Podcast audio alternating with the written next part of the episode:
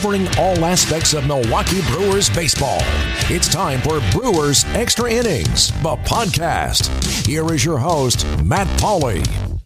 We do welcome you into another edition of Brewers Extra Innings, the podcast powered by WTMJ Mobile. My name is Matt Pauley. Great to have you with us. I'll tell you what, we uh, record this on Sunday nights, and I am quite thankful that the Brewers were able to pick up a 2 1 win against the Cardinals on Sunday, or it would have been a little tougher to find some good stuff to talk about over the course of the next hour or so. Not that things are going great right now for the Brewers, they certainly are not, but Sunday's win definitely redeemed things just a bit. So we're glad that we're able to uh, have that to talk about here uh, on the podcast. As always, a couple housekeeping items to take care of on the top of the program. If you ever need to get in contact with me, you can do so via Twitter uh, at Matt Pauley on air, M A T T P A U L E Y on air. You can also drop me an email if you'd like, matt.pauley at WTMJ.com.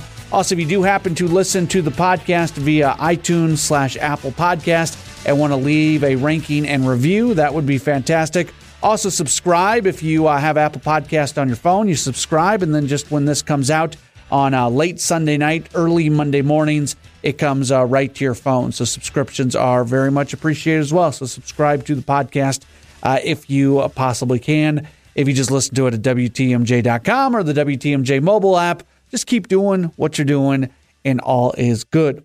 Have a number of things to get into. Our featured guest this week in the social media conversation, we're going to welcome Tom Kurtz back onto the program. You can read him over at Reviewing the Brew. And in our Down on the Farm segment, uh, we bring on the voice of the Colorado Springs Sky Sox, that is Dan Karcher. He is going to be with us uh, coming up later on in the program as well. Obviously, not a great run here recently for the Brewers, as uh, in the last week or so, they did get a win against the Cubs, but then they end up splitting that series and they lose two of three to St. Louis on Saturday. They fall out of a playoff spot. They move back into a virtual tie for a playoff spot with their win on Sunday. They have lost eight of their last 12 games as we talk on Sunday night. I am not going to sugarcoat things for you and tell you that things are going well. Things are not going well.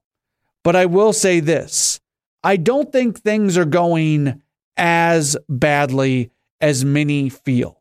There's a lot of people out there who are already saying season's over, they're not going to make the playoffs. Just, you know, not that there was even a, a bandwagon there, but if there was, the, the jumping off is certainly occurring for a contingent of the fan base. And I get it. There's frustration. There's a lot of frustration. I understand that the history of the organization tells you that there have been some second half letdowns. I, I understand all of that. But I also think you need to put things in a little bit of perspective as you do look at what's happened. Baseball is not a game of just, you don't base things off just one single game. A lot of times you're not even looking at series. Now, there are series wins and series losses that are big, and I'll get to that in just a second. But when you look at a baseball team and you look at the trajectory that they're on, I do think you need to stay take a step back. Now, for the people who are very worried about what's going on right now, the taking a step back thing uh, show, shows you a picture of a team that over not a huge sample size, but also not a tiny sample size either. Things are not going as well as you would like them to go. In the month of August for the Brewers, uh, they've got some numbers that you don't really love. They're 6 and 10 in the month of August. They have a team ERA above 6 in the month of August. Their batting average in the month of August, not horrible, 261. You'd maybe like it to be a little bit better but the only full month this year that they've had a better batting average than that was the month of May when they hit 264 in the month of May. They ended up going 19 and 8. So the offense is perked up, although there has been some inconsistencies here recently. Where I want to kind of take a step back, and again, this is not me making an excuse for a team. This is me trying to present some facts. And the the bottom line fact is they have to get things going. As mentioned, they've lost eight of their last 12. If they continue to lose eight of 12 every single 12 games moving forward, this is not going to be a postseason team. But a reason to maybe look back at what's happened, we'll even go all the way back to just before the All Star break. A reason to maybe look at that period from starting at that series against Miami in Miami on July 9th and moving forward. When you look from there, while the record certainly leaves something to be desired, there's also some reasons to say, okay, this team is probably a little bit better than the way they've been playing during this period. So they go to Miami and Pittsburgh. They play a combined eight games and they they win just one. That was a period where they were ending uh, a time of playing 21 games in 20 days. I think they were just gassed. They come out of the All Star break, and out of the All Star break, they look like they'd kind of gotten things turned back around. They lost two out of three to the Dodgers. I'm not I'm not overly worried about that. The Dodgers, especially then, really good team. They then took two out of three from Washington, went on the road, took three of four from San Francisco. They split a four game series in LA against the Dodgers, and they come back home and they took two out of three against a Colorado team. So at that point, you're kind of feeling good about where things were at. Then things start to go just a bit haywire. And it's the period since then that has Brewers fans on alert. It starts with a three game series at home against San Diego where they lose two out of three. Of everything that's happened this season, that's that to me is the series that you can't have happen. You can't lose two out of three to San Diego. Uh, that loss on the final game of that series where Corey Knebel gave it up, that might be the single worst loss of the season this year. That's that's a low moment. And if you if you could just get rid of that San Diego series, I think things look a little bit different. You lose two of three and Atlanta right in the middle of a period where Atlanta was playing fantastic baseball. They were one of the hottest teams in all of baseball during that period, and they had been one of the hottest teams in baseball until this most recent weekend, where they uh, where they ran into a Colorado team that's really turned it on here recently. So you lose two out of three to Atlanta. You split against the Cubs. I'm fine with that. And then you go into St. Louis. And St. Louis is a team that has just been absolutely rolling recently. And St. Louis ends up winning the first two games of the series. And what makes it hurt just a little bit more is the fact that uh, you fell out of playoff position after the Saturday night loss. Now, to give you an idea of how much St. Louis has been able to uh, turn it around, uh, this Mike Matheny, when he was managing the Cardinals, in his final 75 days as the Cardinals manager, he won seven series with St. Louis.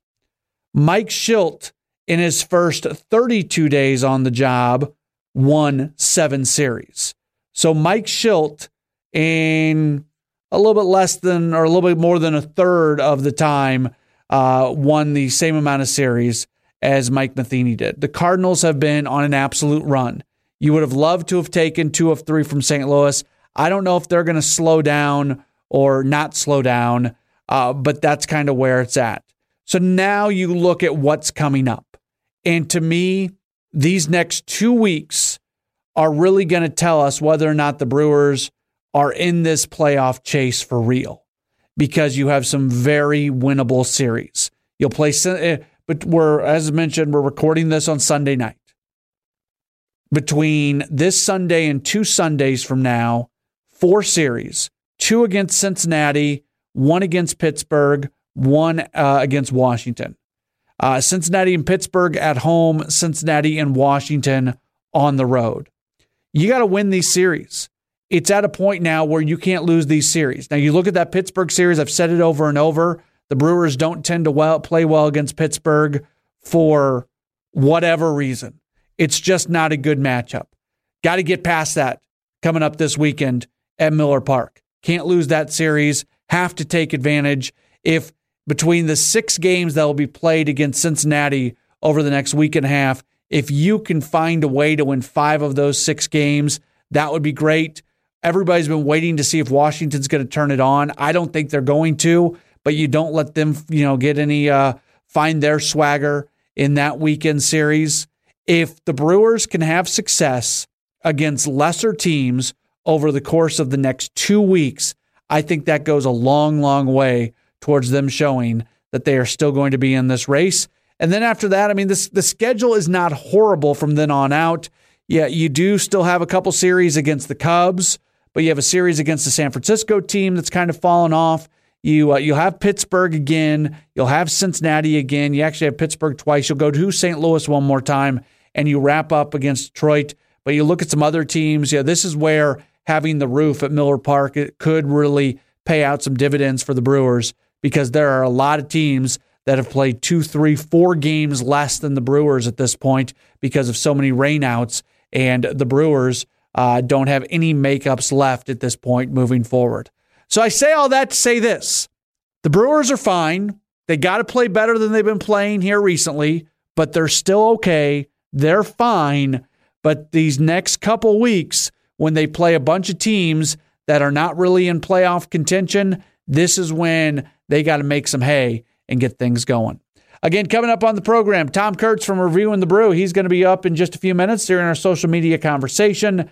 Dan Karcher, the voice of the Colorado Springs Sky Sox, he's going to join us in just a bit as well. But right now, let's get to this week's headlines of the week. It doesn't matter if it's right in the middle of the summer or winter. There's always news about the Brewers. Let's look back at the week that was with Matt's headlines of the week. All right, headlines of the week. Let's, as always, uh, start by taking a look at uh, some of the transactions of the uh, of the week uh, being sent to AAA this week. Jacob Barnes and Aaron Wilkerson. You've seen that churn at the back end of the bullpen. That's been something that's been uh, pretty common. Uh, Alec Asher was outrighted to AAA Colorado Springs after the Brewers claimed Jake Thompson off waivers. Thompson taking a spot on the 40 man roster. I would suspect we'll see him in Milwaukee sooner than later, uh, especially if they want him to be possibly eligible for a spot uh, in the postseason. I believe the way the rules work is he would have to appear for uh, the Brewers at some point prior to uh, September 1st. Uh, Zach Davies continuing his rehab assignment. He's going to make one more start uh, at Biloxi, and then they're going to reassess from there where he's at. He just hasn't pitched much this year. And when he has pitched at the big league level, he has not been overly successful. His rehab assignments have not been especially good either. You know, if he uh, here on this rehab assignment, if it would have clicked in for him, there's no doubt in my mind that he'd be back in the rotation. And I don't know if it's a Freddy Peralta or somebody else that would find their way out, but they're waiting on Zach Davies to get going. And you almost wonder, is there enough time left for him to uh, to find it. He's got he's eligible for one more start before the time is going to run out on the 30 day rehab assignment. Matt Albers going on a rehab assignment to uh, Biloxi. It would be a big boom to the Brewers if he could find what he had early on in the season. I mean, when you think about it, early on in the season, the Brewers bullpen with a Corey Knebel, a Josh Hader, a Jeremy Jeffress, a Matt Albers, all those guys were just money pitching. And right now, with Knebel struggling, Joakim Soria was brought in, but he's on the disabled list. Matt Albers hasn't done so well recently. Uh, it's it's come to a point where the guys you really have confidence in are Josh Hader and Jeremy Jeffress. There's some other question marks there in the bullpen, and you want to see some guys get going. Corbin Burnes was so good when he first got called up, but he's a rookie, and that's going to happen. And you're going to fall back. The league adjusts to you. You got to adjust to the league, and I think we're in that period right now uh, with uh, with the Corbin Burnes. But the the bullpen's got to be back figured out at some point. Keon Broxton brought back. Uh, he was with the club over the last few days as well as uh, with some off days they were able to go one less guy in the bullpen, and uh, that was certainly good to see. Mentioned Jimmy Nelson. Uh, the Brewers essentially confirm this week that Jimmy Nelson is probably not going to have the opportunity to pitch with the club this year. I've been kind of saying a version of that. I thought at best this year Maybe he'd come up and make a couple appearances uh, in September, especially out of the bullpen. I, at no point in time, at any point in time this year, had much of an expectation that Jimmy Nelson was going to be a major contributor. We got questions uh, on my WTMJ shows all the time. What's the update on Jimmy Nelson? When's he going to be back starting? And, I was always very caught. You know, I, I tried to express caution to people that don't expect anything out of this guy this year with the injuries coming back from. And I think we're starting to see that. And here's the other side of that, which hasn't really been talked about in very many places. Jimmy Nelson's on the 60 day disabled list right now. That means he does not count against the 40 man roster. If you activate him just to get him an inning here or an inning there in September out of the bullpen, he's going to cost you a 40 man roster spot. This team, those 40 man roster spots are incredibly valuable. Almost the entire 40 man roster is going to be up in September. And they're probably going to have to make some 40 man moves as well. Some guys who currently are not on the 40 man roster uh, that they want to get in for September. So Jimmy Nelson taking a 40 man roster spot by coming off the 60 day disabled list just to get an appearance here and an appearance there. Uh, I'm not sure if that is a, a thing that you really, really want to do at this point. So that's something to keep an eye on. Uh, nagging injuries this week. Eric Thames had a collision with Lorenzo Cain in the outfield. He hasn't played a ton. Manny Piña is dealing with a bit of a shoulder injury. He hasn't started. This is another place where a 40 man, ro- you know, if Jacob Nottingham is the other catcher on the 40 man roster, he's injured right now. And they don't have the flexibility at this time to find a spot for a Jett Bandy, find a spot for a Christian Bethancourt here at the moment.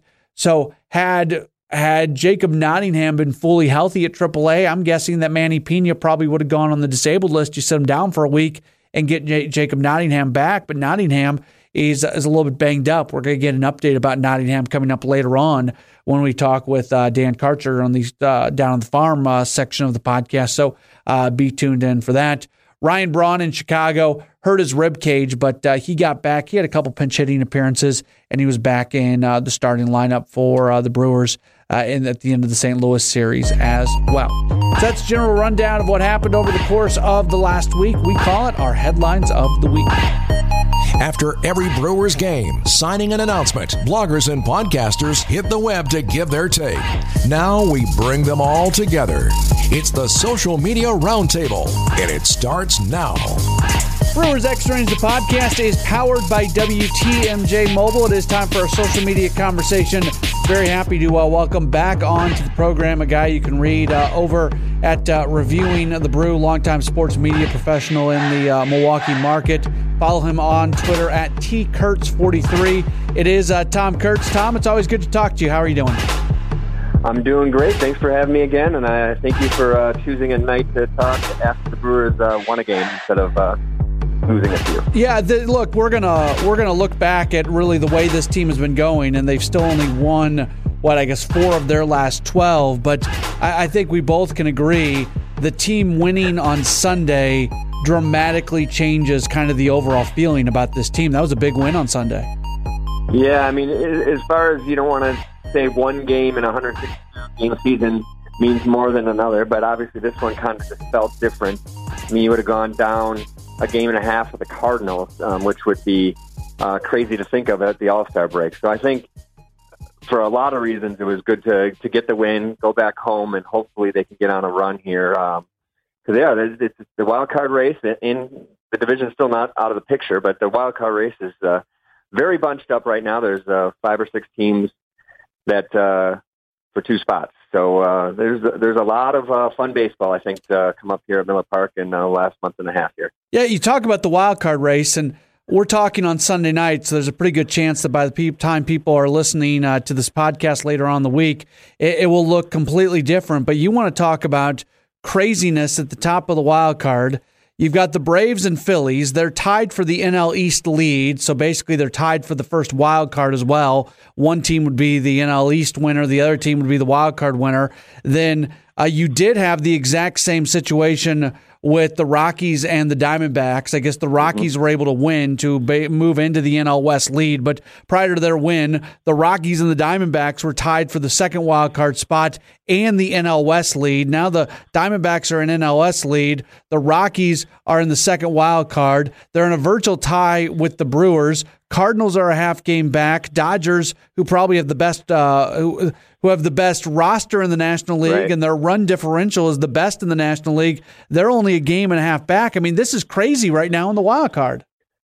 It is, and there's some teams there that uh, you know I wouldn't have thought would have some staying power. Cardinals being the first one that uh, uh, to come to the top of mind, but even the Rockies uh, are, are playing a lot better than I think a lot of people gave them credit for. A lot of people are doing this with um, names that maybe uh, you don't know of or younger guys. So we'll see uh, how everybody reacts uh, down the stretch. I mean, I think I still like the Brewers' position, even though there's a lot of teams now. It's not like you have to leapfrog a lot of teams.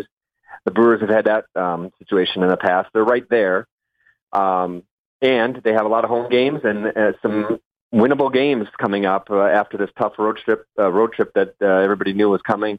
Three and five is not exactly how you want to do it, but I think they have everything uh, in front of them um, still, even after this, and I might be a glasses half full person, but I think the Brewers have a, a big streak left in them. They have a, a lot of talent. I think they have more talent than a lot of the teams that we're just talking about there. So if if everything goes to form, I think the Brewers are going to be uh, in the playoffs at the end of the season. A couple weeks ago, over at reviewing the Brew, you kind of wrote um, uh, a roadmap to getting to the postseason. One of your points was strong bullpen play, and right now, quite honestly the only two guys that when they come into the game you're pretty confident in, at least from my perspective, is Josh Hader and Jeremy Jeffress. You don't know what you're going to get on any given night at this very moment as we talk at 8:08 p.m. on Sunday night. You don't know what you're going to get with Corbin Burnes. You don't know what you're going to get with Corey Knebel. You don't know what you're going to get uh, with Dan Jennings. Obviously, I can go list every other person in, in the bullpen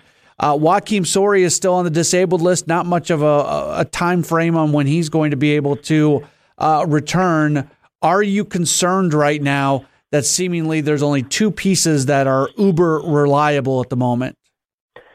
Yes, and I could probably talk for the next 15 minutes on this topic. Uh, so let me start at least with the, your first basis of uh, you know the bullpen where they are. Obviously, Jeffress and, and Hader, like you said, are the two that you feel the most confident in. And I think that is where um, a lot of angst comes on because everybody always wants to see those guys whenever you're in a close game. And this would this happened on on Friday night when uh, Lyle stayed on for two innings and the Brewers were were down a run. And Counsell all year, except in a couple situations, has not used his two main guys in in, in games that you're losing. Now, when you keep losing games. or, or are down games consistently, like the Brewers have been, they are not going to pitch as much. Conversely, they pitched a lot at the beginning of the season because it always seemed that they were up a run or up two runs, and you needed them, or tie games, you needed them almost every day. So over the course of the season, it's just kind of one of those things, and you can, and especially with a guy like Josh Hader, you you're not controlling innings as far as being a starter, but he's a young guy and going two innings most of the time every time he pitches. You have to be careful careful with him, and you cannot just pitch him all the time.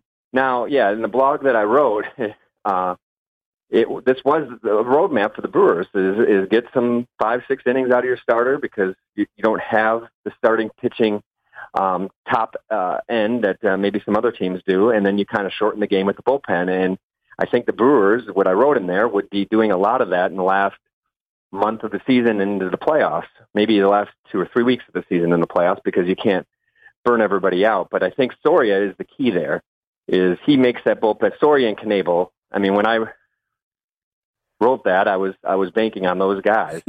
now I don't know if Knebel is going to get it together or not. It it seems like uh, there's some outings that uh, you look like oh the curveball is working, and then and the next outing it's not there anymore. It's you you can't count on it, but you cannot just pitch Jeremy Jeffress and Josh Hader every day. That is not sustainable as well. So it, it is a tough thing because they, they need to use the bullpen, and you know Craig Counsell can look bad when choosing a person that will give up runs. But right now, there, there's injuries and ineffectiveness uh, with everybody else that's not Hader or Jeffress. I you kind of bring it up, so let me throw this at you. I I really like Craig Counsell as a manager. I agree with the vast majority of things he does. I think he's turned into one of the the better managers uh, in baseball. There's there's one small issue that I take with him, and I wish he managed one run deficits. I'm not talking two run, not three run. Mm-hmm. I wish he managed one run deficits the same way he would manage uh, a tie game or even maybe a one run lead. I, I feel like with this team and the way they can hit home runs, a one run deficit is so easy to come back from from this club that I would feel more comfortable if Hader was available when the team was down one. I don't want to see him pitching when they're down three, four, five runs. Would you agree or disagree with that one tweak that I would make on the basic routine of Craig Counsell managing a game?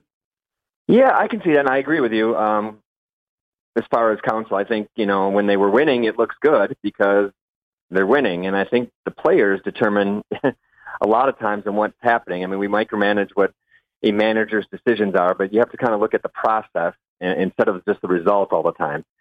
That being said, I agree. I think it goes back to again with playoff baseball. So we're talking about September in the playoffs. Things have to change a little bit. Maybe how you manage in game 90 is not going to be the same now that there's uh, we're in the down stretch, uh, home stretch of the season. Maybe he d- does need to change that soon. I think I saw the post game and they asked him that question and he said not yet. Yeah. Meaning that I think he will be changing that. It's just not going to happen yet because there's still too much time and you can't just burn out everybody. In my in my I was fine with how Counsell did it, not bringing those guys in in a three-two game. I get what you're saying. I probably wouldn't have brought Lyles back for another inning, though. yeah, um, that was that, that should have been Taylor Williams or Corbin Burnes' spot. I feel right. like, mm-hmm. but that, that and that's yeah, and that's that's where I was too. And you know, I just and we had this talk uh, a little bit uh, uh, off air before uh, we went on the podcast. But uh, you know, one thing that I see is just on Twitter, and now I'm starting to see the hashtag Fire Counsell come up way too often, and it just it, it's just not a good look. I don't think for fans, and I, I it's a long season. I th- and I agree with you. I think maybe there's some tweaks that maybe I wouldn't do if I was Craig Counsell, but I'm not Craig Counsell, and what he's been doing, he's got a great pulse on the team. He doesn't make decisions correctly 100% of the time, but who does? And you never know.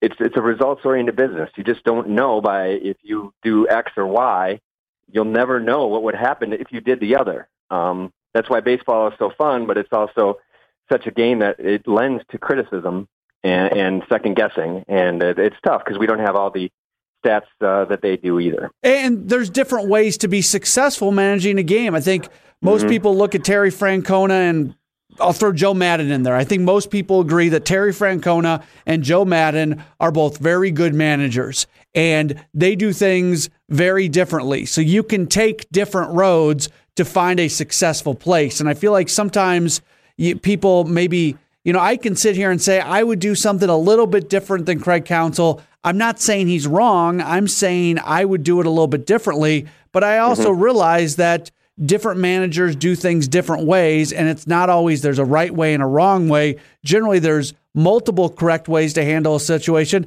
and also multiple incorrect ways to handle a situation.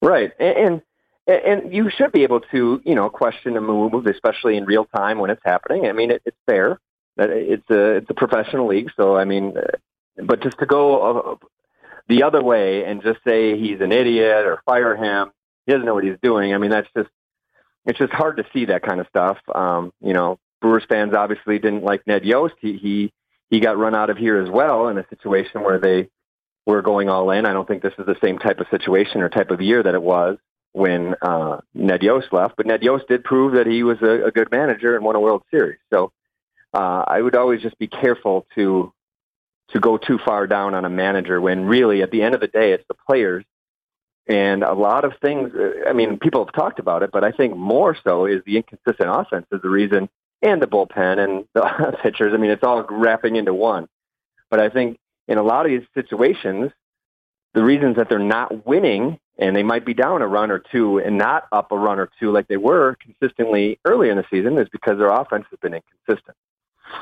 All right, you bring up the offensive inconsistency. That's right where I was going to go with you next here in this conversation. Uh, they the offense had really perked up since the arrival of Mike Moustakas, and then on this mm-hmm. most recent trip Second game against the Cubs, they score four runs. That was one of those days at Wrigley where run scoring environment, four runs wasn't a lot. And then they scored just two runs in every single game uh, of the St. Louis series. It's something that has existed throughout the entire course of the year. One of the most frustrating things about this year's Brewers team is the inconsistent offense that we've seen. Thought maybe that would go away a little bit after the Moustakas deal, but now here over the last four games as we're talking on Sunday night. We've seen that offense go away just a bit. doesn't at some point, especially if this team's going to make a run and get into the postseason, don't we need to see the team go on a a pretty extended, consistent offensive run? I think so, and, and you know when they've had their best offense, it's, it's been almost like a guy or two carrying them. You know, uh, Aguilar carried the Brewers for a stretch. Yelich, obviously, coming out of the All Star break, Cain earlier in the year. They're going to have to get multiple guys hot, and, and it can't be all just by the long ball. I know that's what they are, are set up to do, but they are not hitting well with runners in scoring position, not getting the runs in when they need to. Uh, it's just it kind of snowballs. And one of the problems they had, and that's why they they made the trade, was that their seven, eight, nine, and you can even say six through nine was just not performing. One through five was performing pretty well, but it's hard to have a rally when you're just getting nothing out of the bottom of the order. They elongated the lineup a little bit with Moustakas, but they're still not getting anything from catcher really. They're not getting anything from shortstop, and well, the pitcher is the pitcher, but they elongated a little bit, but it hasn't helped enough, and they're not sustaining rallies, in my opinion. And I don't think they're really going to have much chance to change anything at the shortstop and catching positions here the rest of the year. So they're going to kind of have to ride with what they have. Now, if they could get Schoop going a little bit and he can play more at short, maybe you have something there. But at this point, it's the Schoop struggling. Arcia kind of is still looking lost. I mean, he's had a couple hits here and there, uh, more than he did before he was up. But um, right now, I think that's part of it is that you're still not getting a lot from the end of the lineup, and and it's been guys aren't getting hot at the same time. And I think they can. Moustakas has been pretty good since he came. Braun has uh, picked it up this second half of the season. So I think there's a lot of good things that you see. I think Yelich and Cain are always going to hit. And, you know, I, I don't see how they cannot score more runs. I think uh, it's going to come here, especially going back home. And a guy that really needs to do it is Travis Shaw. I mean, he's got some good numbers, but he's clearly not the same guy as he was last year with runners in scoring position. I think I saw he's like three out of 20 now when we take this uh, with run with the bases loaded not hitting lefties as well as he did last year. His average is down. I mean, I didn't think he's a 300 hitter, but I think he needs to get that up to more in the 275 range. Uh, so I think for a lot of those reasons, um, you know, they couldn't solve everything at the trading deadline, and uh, they tried to do some things. And I think Schoop not playing well. Uh, he was AL Player of the Week going to uh, the week before the trade, and now he hasn't uh, hit at all since he's been here. I think that's one of the issues. The um uh, one of the things that I hear all the time, and I, look, the national folks haven't helped. I've been told that you know when the game was on Fox Sports One the other day, when uh, people on MLB Network are talking about the Brewers, that there's a constant criticism of David Stearns for not going and acquiring a starter at the deadline. And while you would love to see a starting pitcher, I, I it's so this is this is the easiest argument in the history of the world for me to make because you look at the trade that the Pirates made for mm-hmm. Chris Archer, and I, I've said it over and over. The Brewers' equivalent of what the Pirates gave up for Archer would be Keston Hiura, Corbin Burnes, and Freddy Peralta. So the the Pirates gave up their version of those guys for a Chris Archer who has all the potential in the world to be a really good starter, but has not performed better than a number three starter in quite some time and is continuing to put up those kind of numbers in his, you know, few starts with with Pittsburgh. There I, I would have David Stearns A was never going to make that move, but I think more importantly, I and the Brewers fan base shouldn't want David Stearns to make a move equivalent to what the Pirates did. Yeah, I mean, I can't, I can't say much better than that. I, I at the time, I, I that deal went from bad to worse. I, I didn't uh, when the player domain name later was uh, named. But even so, I, I know he's Archer's controllable, but the Pirates, I mean, they were going to have a hard time making the playoffs this year. It just seems such an odd move for a team that let go of Gerrit Cole at the beginning of the season. Um, but also, yeah, I, I don't know what else Stearns really could have done. Now you can point to some of the guys that other teams acquired, like a Gausman or a, a Happ, that have uh, done done pretty well since uh, they got traded. But I, I'm not sure. I, I said at the time, and I'm not going to go back on it. I think they needed to get a frontline starter if they were going to get anybody. Yeah.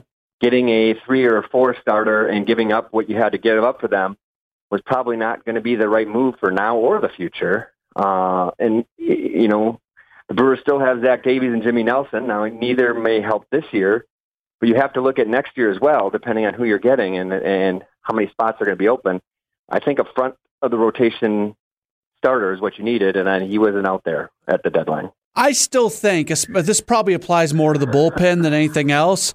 I still think you can make a deal in August, and August is all about finding guys mm-hmm. who have bad contracts that teams won't claim off waivers. There's a lot of bad contracts out there.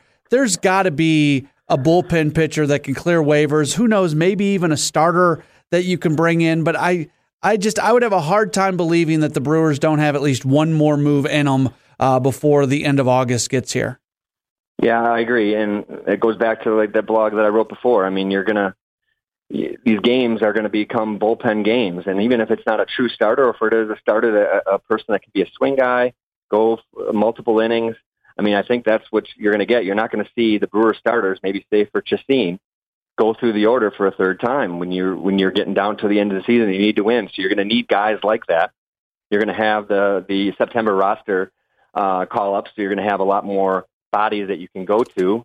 Um, so I think that that's kind of the baseball you're going to see. I mean, if you think the way that uh, Craig Counsell manages the bullpen now, I mean, it's going to probably be um, a, lot different uh, the last couple of weeks of the season and hopefully into the playoffs. And I think you're right. I think getting another arm, uh, I still think um, getting Soria was one of the, the, the, the biggest move that they made at the deadline.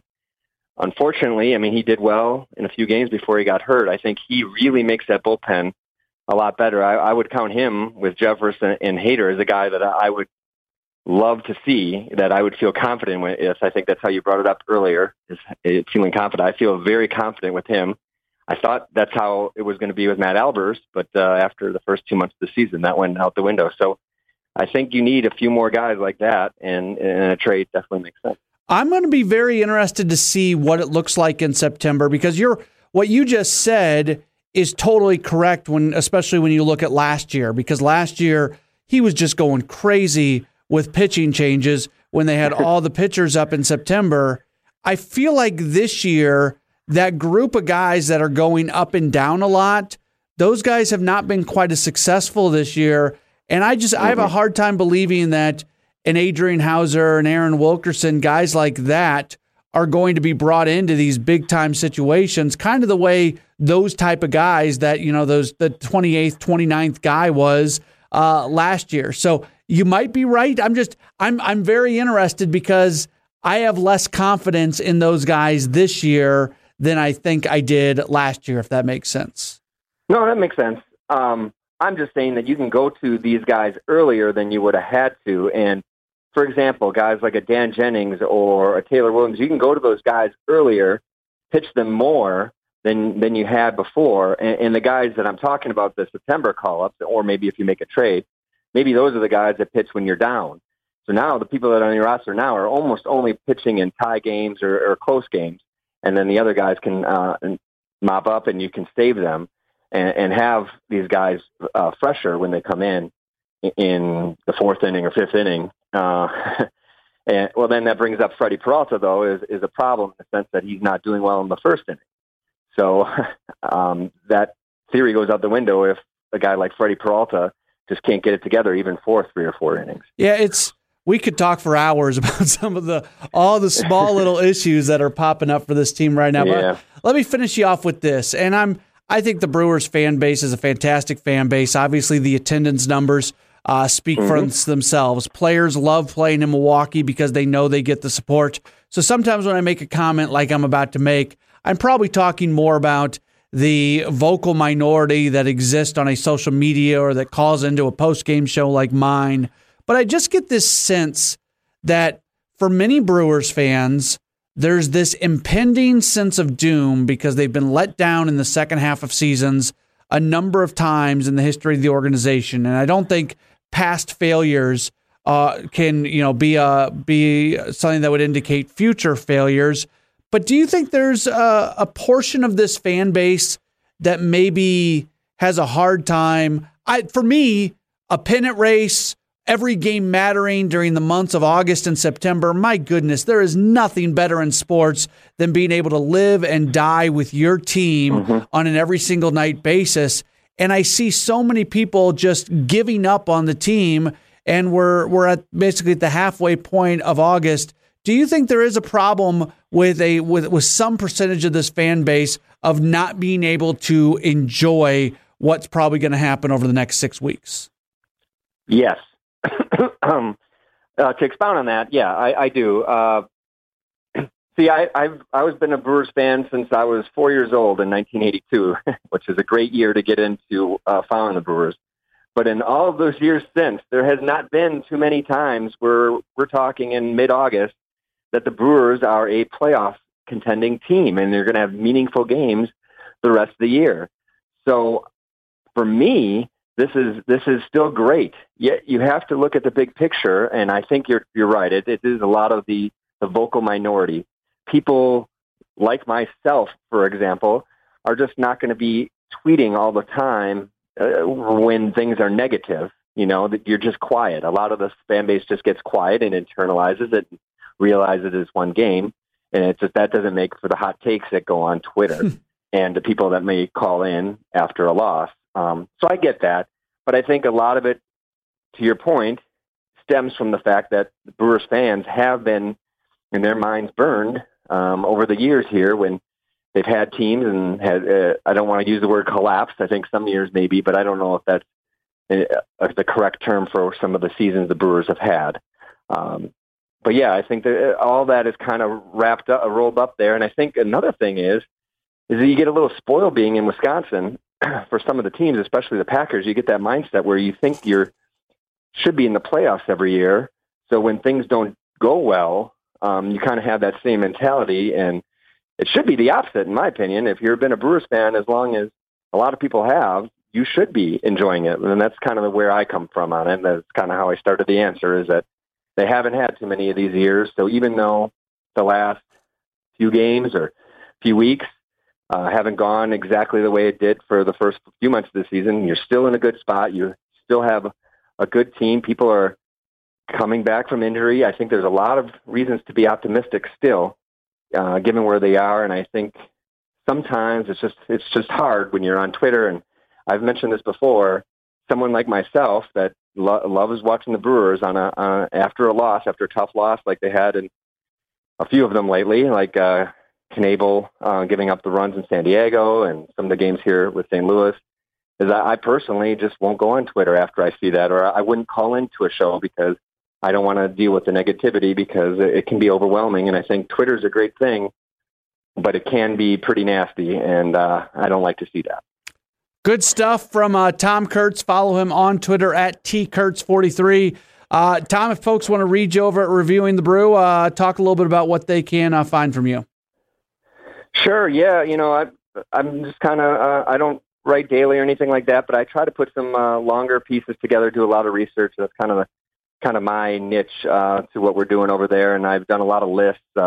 The one that uh, people probably read the most, uh, and if you haven't seen it, is uh, I kind of ranked David Stearns' top 10 transactions and trades that he's made since he's been there. And you kind of read those, and it's pretty amazing at what he's done in the three short years that he's been here. And I did that around the trade deadline, so I didn't include those trades, obviously. But there's there were some that didn't even make it in the top ten. I mean, that's how good a run he's had.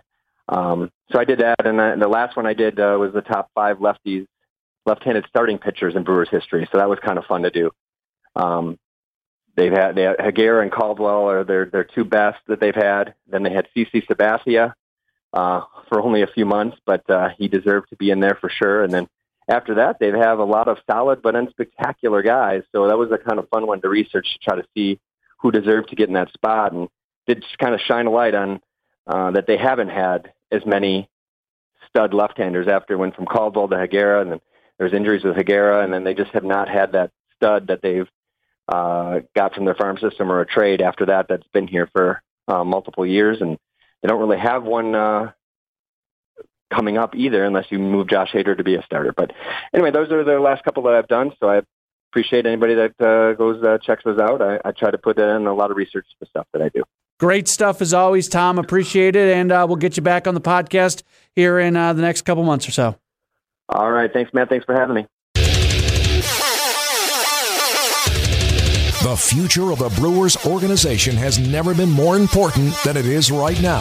It's time to get an inside look at what's taking place throughout the Brewers minor league affiliates as we go down on the farm.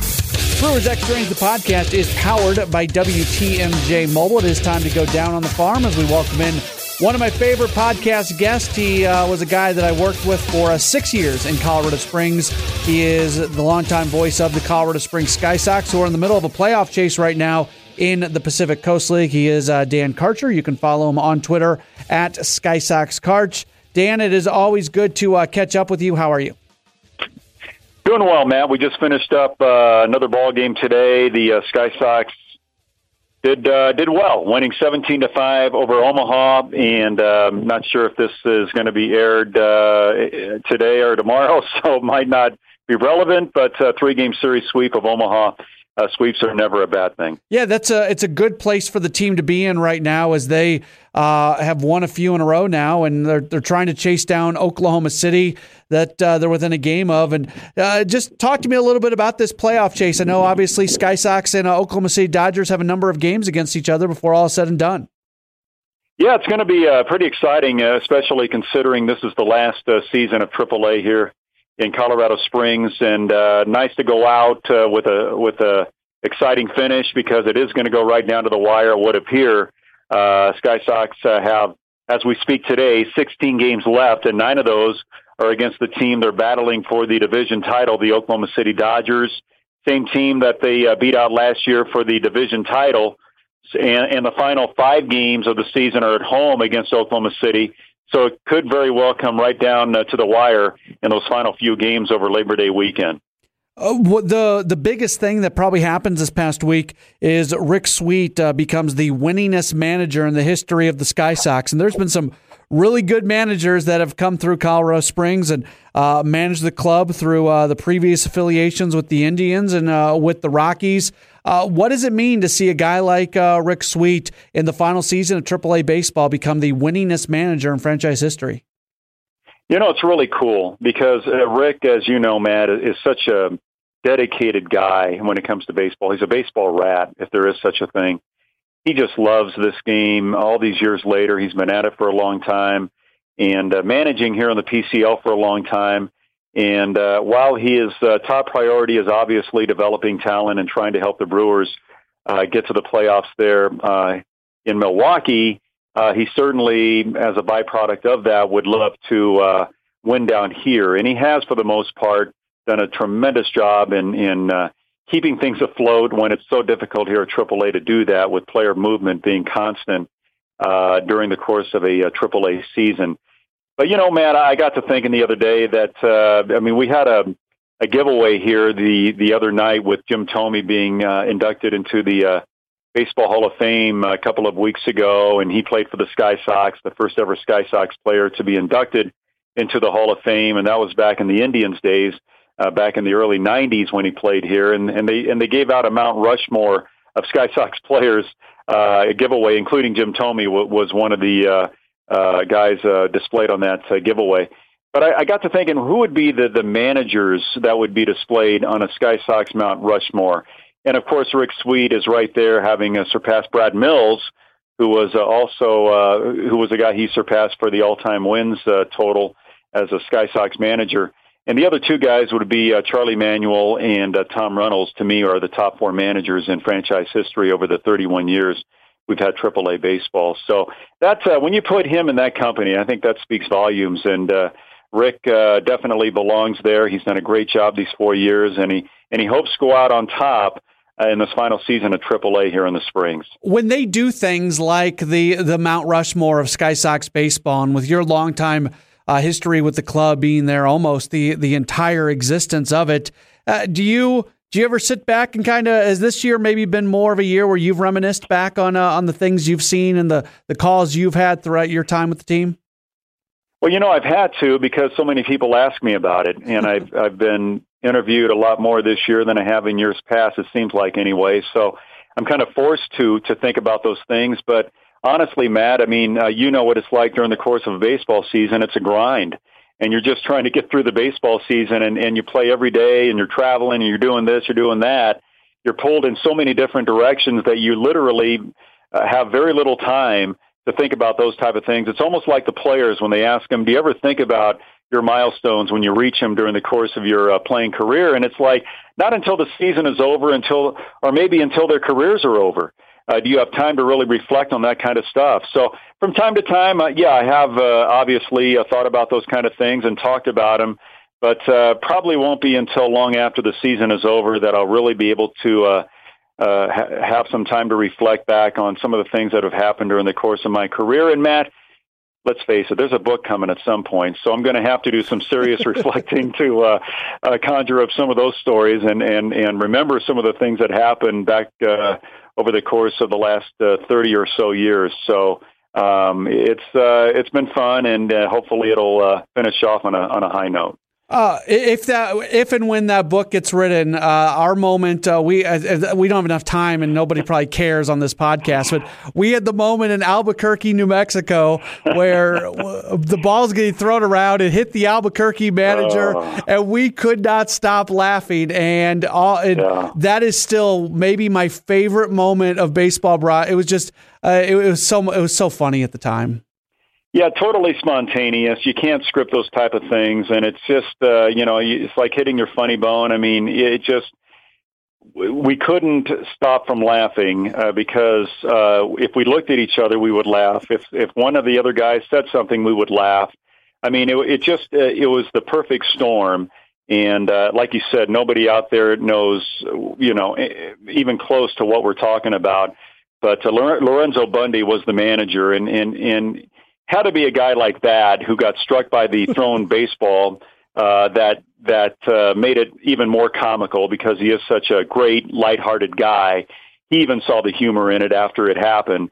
But uh, yeah, Matt, uh, those type of uh, crazy uh, uh, shenanigans that that have gone on will also make the book for sure because uh, that's what makes this job uh, so pleasurable and and so delightful. Are moments like that where at the time, you kind of uh, are sweating it out, thinking, I'm not going to be able to say another word without laughing. But uh, somehow you make your way through it, and and uh, you look back on it, and they're still one of the fondest memories uh, you have uh, to uh, reflect on. The joke around here in Milwaukee is if an Adrian Houser throws two or three innings, uh, he'll be back in Colorado Springs tomorrow. And that happens to a uh, Brandon Woodruff when Jorge Lopez was around, Alec Asher, guys like that eh, who have just been up and down, up and down, up and down. I mean, literally, anytime that last guy in the bullpen gets a mop up duty of multiple innings, they're calling in another arm that next day. How is that? Those guys, while they're mop up guys with the Brewers, they're key parts of a Sky Sox roster. How has that churn is you know I I spent 6 years in Colorado Springs and most of that time was with the Rockies. We saw churn, but we didn't see it the way the Brewers are doing it right now. How incredible is it that that's happening yet the Sky Sox are still winning? Yeah, it, again, that credit goes to Rick Sweet, Sky Sox manager, for for keeping it all together down here. Matt, I've never seen anything like it either. Uh, the way the Brewers have uh, shuffled uh, pitchers uh, back and forth this year, and and they're not doing it with seasoned veterans for the most part. It's uh, younger guys, guys that aren't accustomed to uh, making that kind of adjustment. Uh, Brandon Woodruff, uh, like you said, an Adrian Houser, uh, Aaron Wilkerson. Um, and, and honestly, Matt, I think it's really had kind of a negative effect on them down here because they haven't been able to um, um, kind of uh, get into a routine and uh, and and I think I've seen it more with uh, Brandon Woodruff uh, today. As a matter of fact, as we speak today, uh, Sunday, August uh, nineteenth, uh, he lasted three innings and threw seventy five pitches. He's not the Brandon Woodruff we saw last year. Now, is it working for the Brewers? That's all that matters, and uh, and that's uh, it's going to continue uh, as long as the Brewers are are in contention, and hopefully that will be for for the rest of the season. So um, it's just the way it goes here at AAA, and guys have to make the adjustment. And uh, some handle it better than others, but it has been a challenge, no doubt about it. A lot of times when I do these conversations, you know, people listening are so interested in the the proverbial top 30 prospect. And uh, there, there's a Brandon Woodruff, a Jacob Nottingham, but those guys are, are individuals that Brewers fans are, are pretty familiar with because of their time in Milwaukee. Those the the young up and coming prospects that haven't quite hit the big leagues. That's not something that exists quite as much this year, or at least at this moment with the Sky Sox. That There's a lot more veterans on the team. Has that been a has that been a good or has that been a bad thing? Well, uh, good question, Matt. Um, it depends on how the season uh, kind of uh, wraps up here. I think it, it can be a bad thing because when you get that many veterans from different organizations together on one AAA team, and and uh, guys are not getting called up, that can lead to some resentment and negative vibes. Um, now, I don't think that's happening here. Uh, obviously, the team is playing well, so I think that speaks to uh, how this uh, the character of the ball club. But definitely can be an issue, Matt. No doubt about it. I think last year the team played so well and and had uh, really a much better record than the team has this year, and they did it with, um, like you said, a lot of prospects: uh, Lewis Brinson and uh, Ryan Cordell and Brett Phillips and uh, Garrett Cooper. I mean, the list went on and on with the prospects they had last year, and I think that uh, kind of helped the team stay energized and enthused about uh, maybe winning here at the AAA level. That isn't necessarily the case when you get a lot of the AAA or major league veterans together on a AAA ball club, and I think that's a challenge definitely for for the manager. And and and again, to have a guy like Rick Sweet trying to um, make sure things don't get out of hand in that regard is ever so imperative here at the AAA level. And I think uh, having Rick down here this year is probably even more so uh, uh, important for the organization to make sure things don't get out of hand uh, with this uh, this many veterans on on one AAA team. Kind of interesting. You just mentioned four prospect guys from last year in Brinson, Cooper, uh, Phillips, and Cordell. Not a single one of those guys in the organization anymore. Does that surprise you? Well, let me tell you, uh, it does a little bit, yeah, of course. Uh, but uh, Matt, I think one of the most remarkable things I've seen during the course of my long broadcasting career in baseball is the job that David Stearns has done in turning this organization around in the span of three years. I mean, I am just absolutely stunned at, at how they have turned this organization around in such a short period of time, basically breaking it down uh, from scratch and then rebuilding it in in the span of three years. I mean, hats off to the job they've done, and and and part of that is uh, you you build the organization with prospects, and then once you get good, those prospects are tools for trades. And so that's uh, that's what they've done, and they've done a terrific job at it. And um, so, yeah, I'm a little bit surprised that not one of those guys is back. But on the other hand, when you're in a position like the Brewers, that's exactly uh, what you do when you've got those kind of prospects and you're contending and trying to make the playoffs in the big leagues. Is you use those guys either as either as uh, as uh, key parts to your major league uh, ball club or as uh, as maybe some trade bait to get uh, guys like Moustakas and uh, Schoop from other teams to try and help you win at the major league level. So um, yeah, it's been a little bit uh, shocking, but still, uh, I can't question anything that David Stearns does when it comes to trying to uh, win at the major league level. Nate got that big league shot. Didn't do all that much with it the first time. You see that at times with guys back at AAA now uh, in August in 16 games. He's hitting 333, so there was definitely no major league hangover for him. He's such an easy guy to root for. What has been his response that he finally got that chance at the big league level? You know, I haven't really sat down and talked to him in depth about that. I'm going to hopefully here soon before um, we lose him again. Um, but Nate is such a well grounded kid that I think nothing is going to get him off his game. And um, but I haven't spoken to him specifically about that moment on July 4th when he hit that home run. I mean, it was uh, just an incredible uh, time for everybody that has any kind of association with the Brewers or the Sky Sox or Nate Orf. I mean, it couldn't have happened. He couldn't have scripted it any better the way things uh, transpired for him. But it's a storybook type of um, of uh, career and and um, journey for for a guy that went undrafted and um, you know really defied all the odds to get as far as he's gotten, and just a good kid to boot. Not only a great ball player, but a good kid. So everybody's rooting for him, and to have that kind of moment is uh, really special and uh, gratifying and deserving uh, for a guy who's worked so hard to try and uh, uh, make a lot of people look wrong that didn't draft him. And um, but I'm going to have that conversation with Nate here hopefully soon, and um, it's going to be interesting to see how he responds because I remember Matt when I interviewed him before he got called up shortly before. And you know he already had an idea that it was probably going to happen this year. I mean, you could tell by uh, his answers that he pretty much expected that uh, the Brewers would make some room for him at some point, and they did. But he said uh, he kind of answered one of my questions by saying, uh, you know, when I get my first interview at the major league level, uh, they're going to ask me if if if um, I ever saw this moment coming, or am I am I am I uh, upset over the fact that it took so long for me to get to the major leagues? And his answer, he said, will be no, because when he was undrafted coming out of college there at Baylor, if he ever you know envisioned himself being in a position to be upset over not being called up, he said that would have made him happy because he never thought he would be in a position to be upset over not being called up from AAA. So that kind of uh, tells the story of, of Nate Orf and, and how long and how far he's come to make it uh, to this point in his career. Another guy the Brewers fans are rooting for is Rymer Liriano. He's been through a lot. He had the incident in spring training, which was a really, really scary incident. Good to see him back in the Brewers organization. I know the numbers aren't there, but to me, this seems like it's kind of bigger than the numbers. Would do, do you kind of agree with that?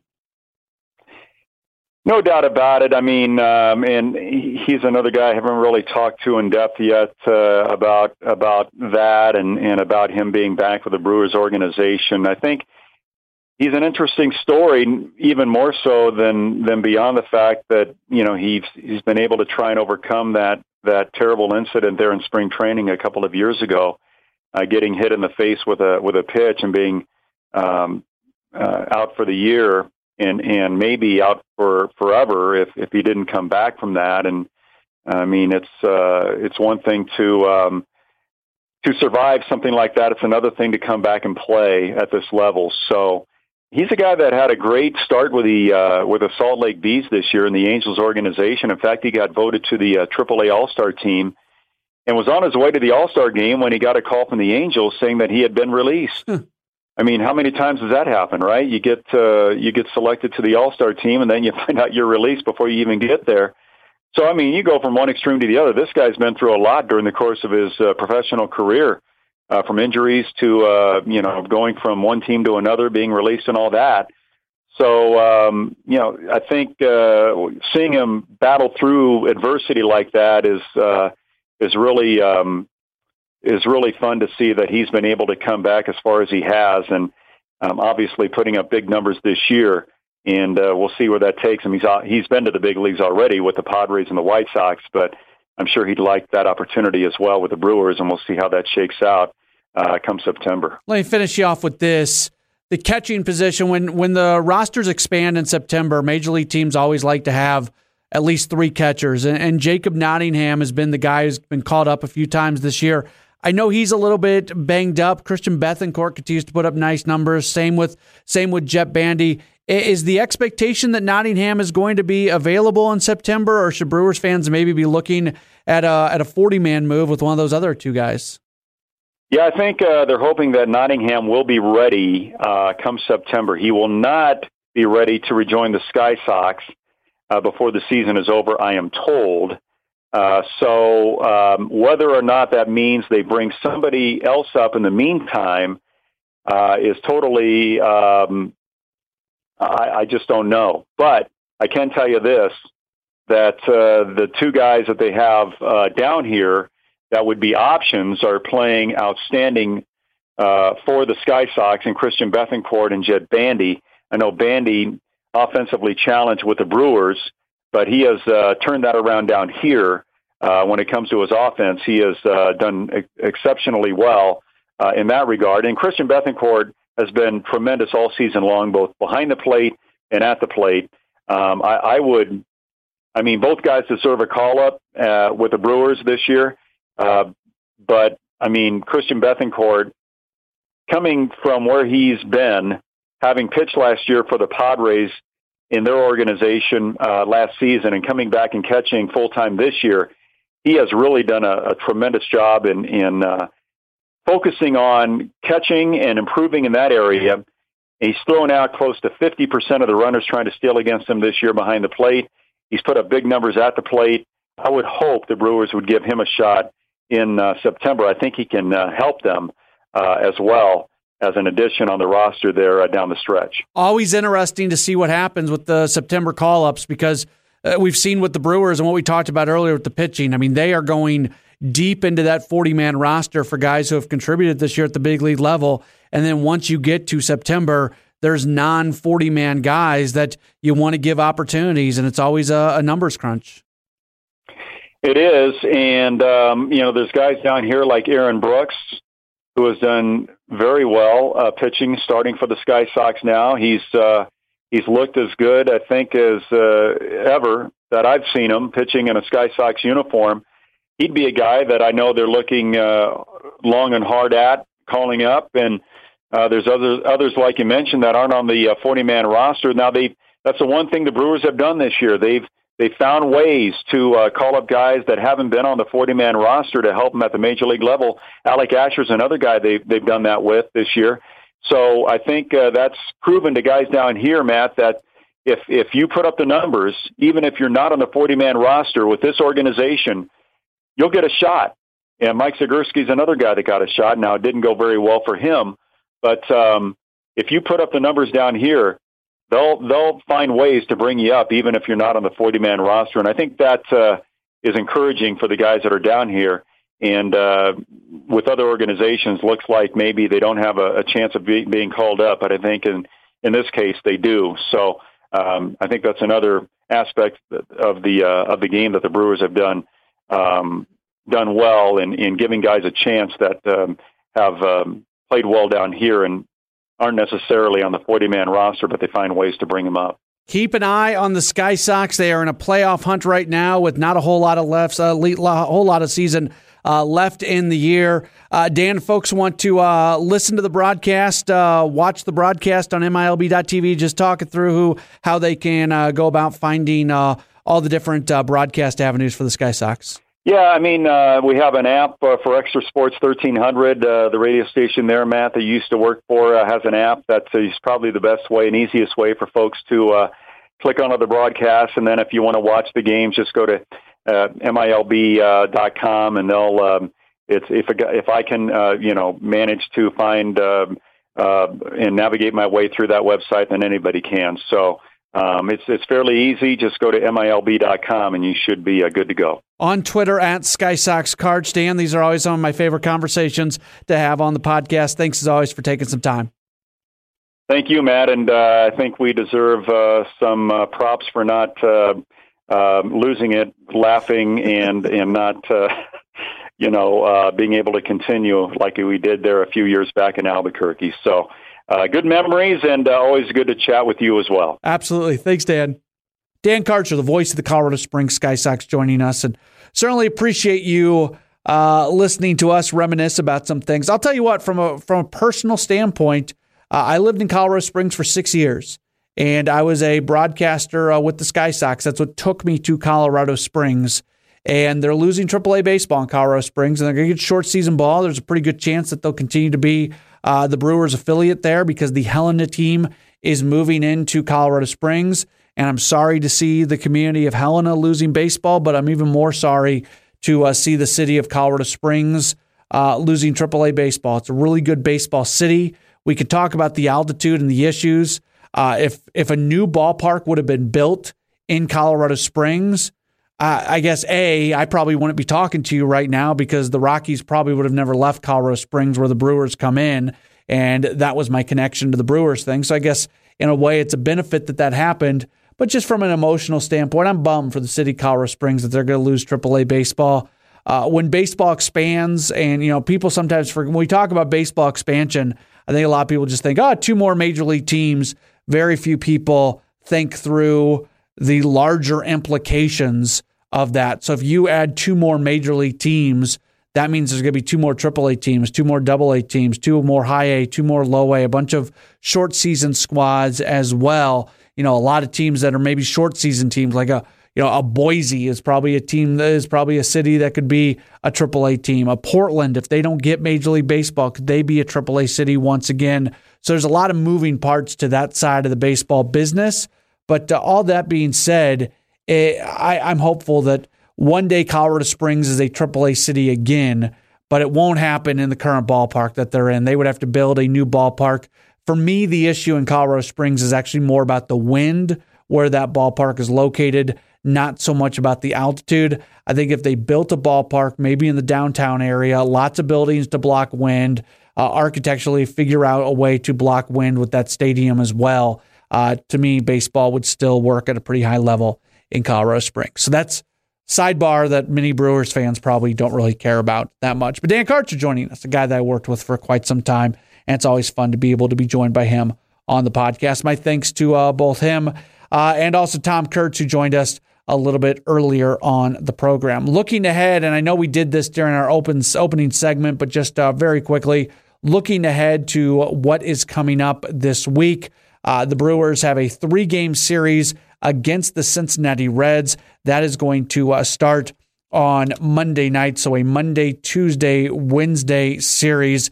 Uh, between the Brewers and the Reds. Brewers have had pretty good success against uh, the Reds this year. You are hopeful uh, that that can continue on. The Reds have fallen back to earth a bit, although they, they just had a nice series over the weekend against the uh, San Francisco Giants, who have kind of fallen off. But overall, you hope that the Brewers can have some success against Cincinnati. Chase Anderson, Junior Guerra, Freddy Peralta, as we talk on Sunday night, are the pitchers scheduled to go Monday, Tuesday, Wednesday. Homer Bailey, Sal Romano, and uh, Robert Stephenson, the pitchers uh, scheduled to go uh, for Cincinnati. That Homer Bailey on Monday, I said this to wrap up uh, Brewers extra innings on Sunday. Bailey this year is 1 in 10 with a plus 6 ERA. Uh, he has been a Brewers killer. And it seems like when these guys who have had long time success against the Brewers are having really off years, when they face the Brewers, they look like their old self. I am worried about that for Monday night. Hopefully that doesn't come to fruition. As always, you can uh, hear all the games uh, on 620 WTMJ across the Brewers radio network. Also, it is Packers season, so if you are ever looking for a Brewers game, you go to WTMJ and it is the Packers and not the Brewers. The uh, the overlap games end up over on 94.5 FM. That is uh, WTMJ's sister station, KTI Country. So 94.5 FM uh, when the Packers are on WTMJ, bumping the Brewers over to another station. Thanks so much for being tuned in. Look forward to talking to you next week with another edition of Brewers Extra Innings, the podcast powered by WTMJ Mobile.